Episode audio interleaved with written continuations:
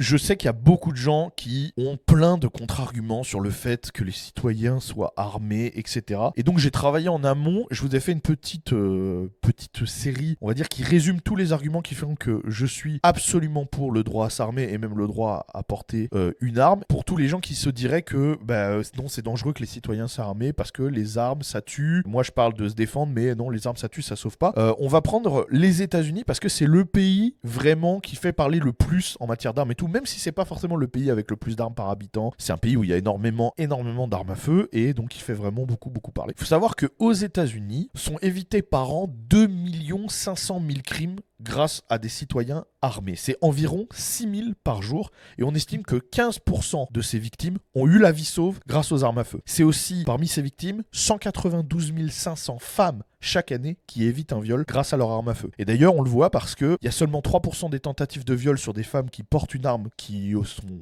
réussies, contre 32% sur des femmes non armées. Et chaque année, il y a 498 000 Américains qui évitent une intrusion dans leur domicile grâce à une arme à feu. Dans toutes ces crimes qui sont évités aux armes à feu, il y en a 182 000 par an qui sont en public. Alors on va dire oui, mais c'est simplement une histoire euh, de qui utilise son arme en premier. Eh bien, dans 83% du temps, le criminel a attaqué ou menacé en premier. Alors on va dire oui, mais dans ce cas, ça va dans les deux sens. Les armes, elles sont autant utilisées euh, pour faire euh, le mal que pour faire le bien. Eh bien non. Aux États-Unis, on utilise six fois plus les armes pour se défendre que pour commettre des crimes. Pour chaque mort par arme à feu, et j'inclus les crimes, les accidents et les suicides, il y a 13 vies qui sont sauvés par feu. C'est un rapport de 1 pour 13. Donc on va dire, après, il y a encore un argument moral qui peut dire oui, mais c'est mal de se faire justice soi-même parce que quand tu enlèves la vie euh, d'un agresseur, etc., il méritait pas forcément la mort. Eh bien, dans 92% des cas, donc dans 92% de ce 2 500 000 crimes, la victime a juste brandi son arme ou tiré en l'air. Et même dans 91,1% des cas, zéro tir ont été effectués. C'est-à-dire que le fait même de sortir l'arme a suffi à arrêter le crime. Alors on peut dire oui, mais euh, il y a la police qui est armée déjà et c'est suffisant. Eh bien, sur tous les tirs létaux qui sont considérés comme de la légitime défense aux États-Unis, il y en a 41%, un peu moins de la moitié, qui sont effectués par des citoyens. Alors on peut dire, bah, c'est les États-Unis, et puis bah, ça serait différent dans d'autres pays. Eh bien, en 1977, vous avez le Canada qui a interdit la possession d'armes de poing pour se défendre. La même année, les intrusions de force dans les domiciles ont augmenté de 25%, faisant passer le taux plus haut que celui des États-Unis. Et tout ce que je vous dis, parce que je sais que ce qui est le prochain argument, c'est il faut citer les sources. Des sources, il y en a des centaines, je vais vous en citer quelques-unes